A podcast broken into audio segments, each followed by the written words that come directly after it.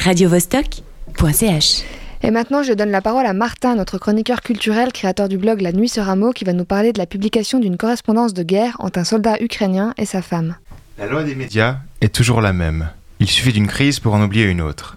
Ainsi, la guerre en Ukraine a balayé le Covid, avant d'être à son tour effacée par la montée en intensité du conflit israélo-palestinien. Mais là où les médias n'arrivent pas à nous intéresser de manière durable, la littérature est une alternative. Elle nous ancre et fait germer des sujets et des préoccupations en nous qui nous resteront longtemps. Et c'est bien le cas de ma dernière lecture.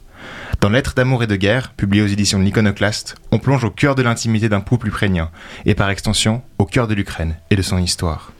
Pavlov Machuya n'avait pas l'obligation de s'engager dans l'armée. Tout homme avec quatre enfants ou plus n'est pas tenu de combattre. Mais il a tout de même pris la difficile décision de quitter sa famille pour empoigner une arme.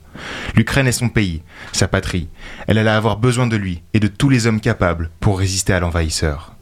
De son côté, Victoria est seule à Paris avec leurs quatre enfants. Elle est terrassée par la solitude, la peur de perdre son mari, les histoires qu'elle doit raconter à ses enfants. Quand est-ce qu'il rentre, papa? Dans trois minutes? Dans trois heures? Dans trois jours? Certains enfants sont trop petits pour comprendre la mesure des années. Le couple bat de l'aile.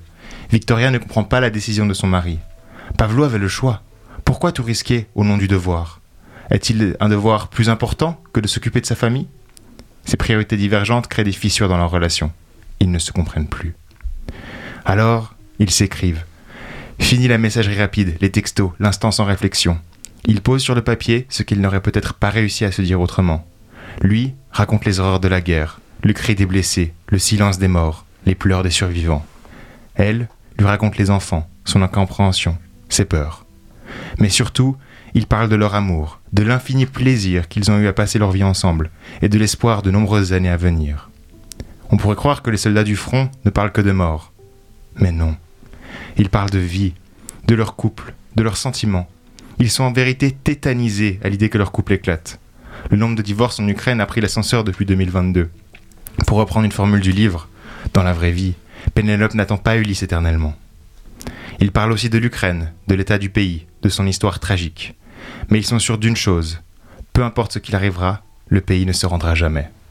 Pavlo le dit bien dans une de ses lettres, et nous, nous sommes les descendants de ce peuple, qui repose dans des cimetières ou le long des routes, près des gares sans nom, un peuple qui a été attaqué par le feu, par les bombes, par les armes, pendant des siècles de bataille.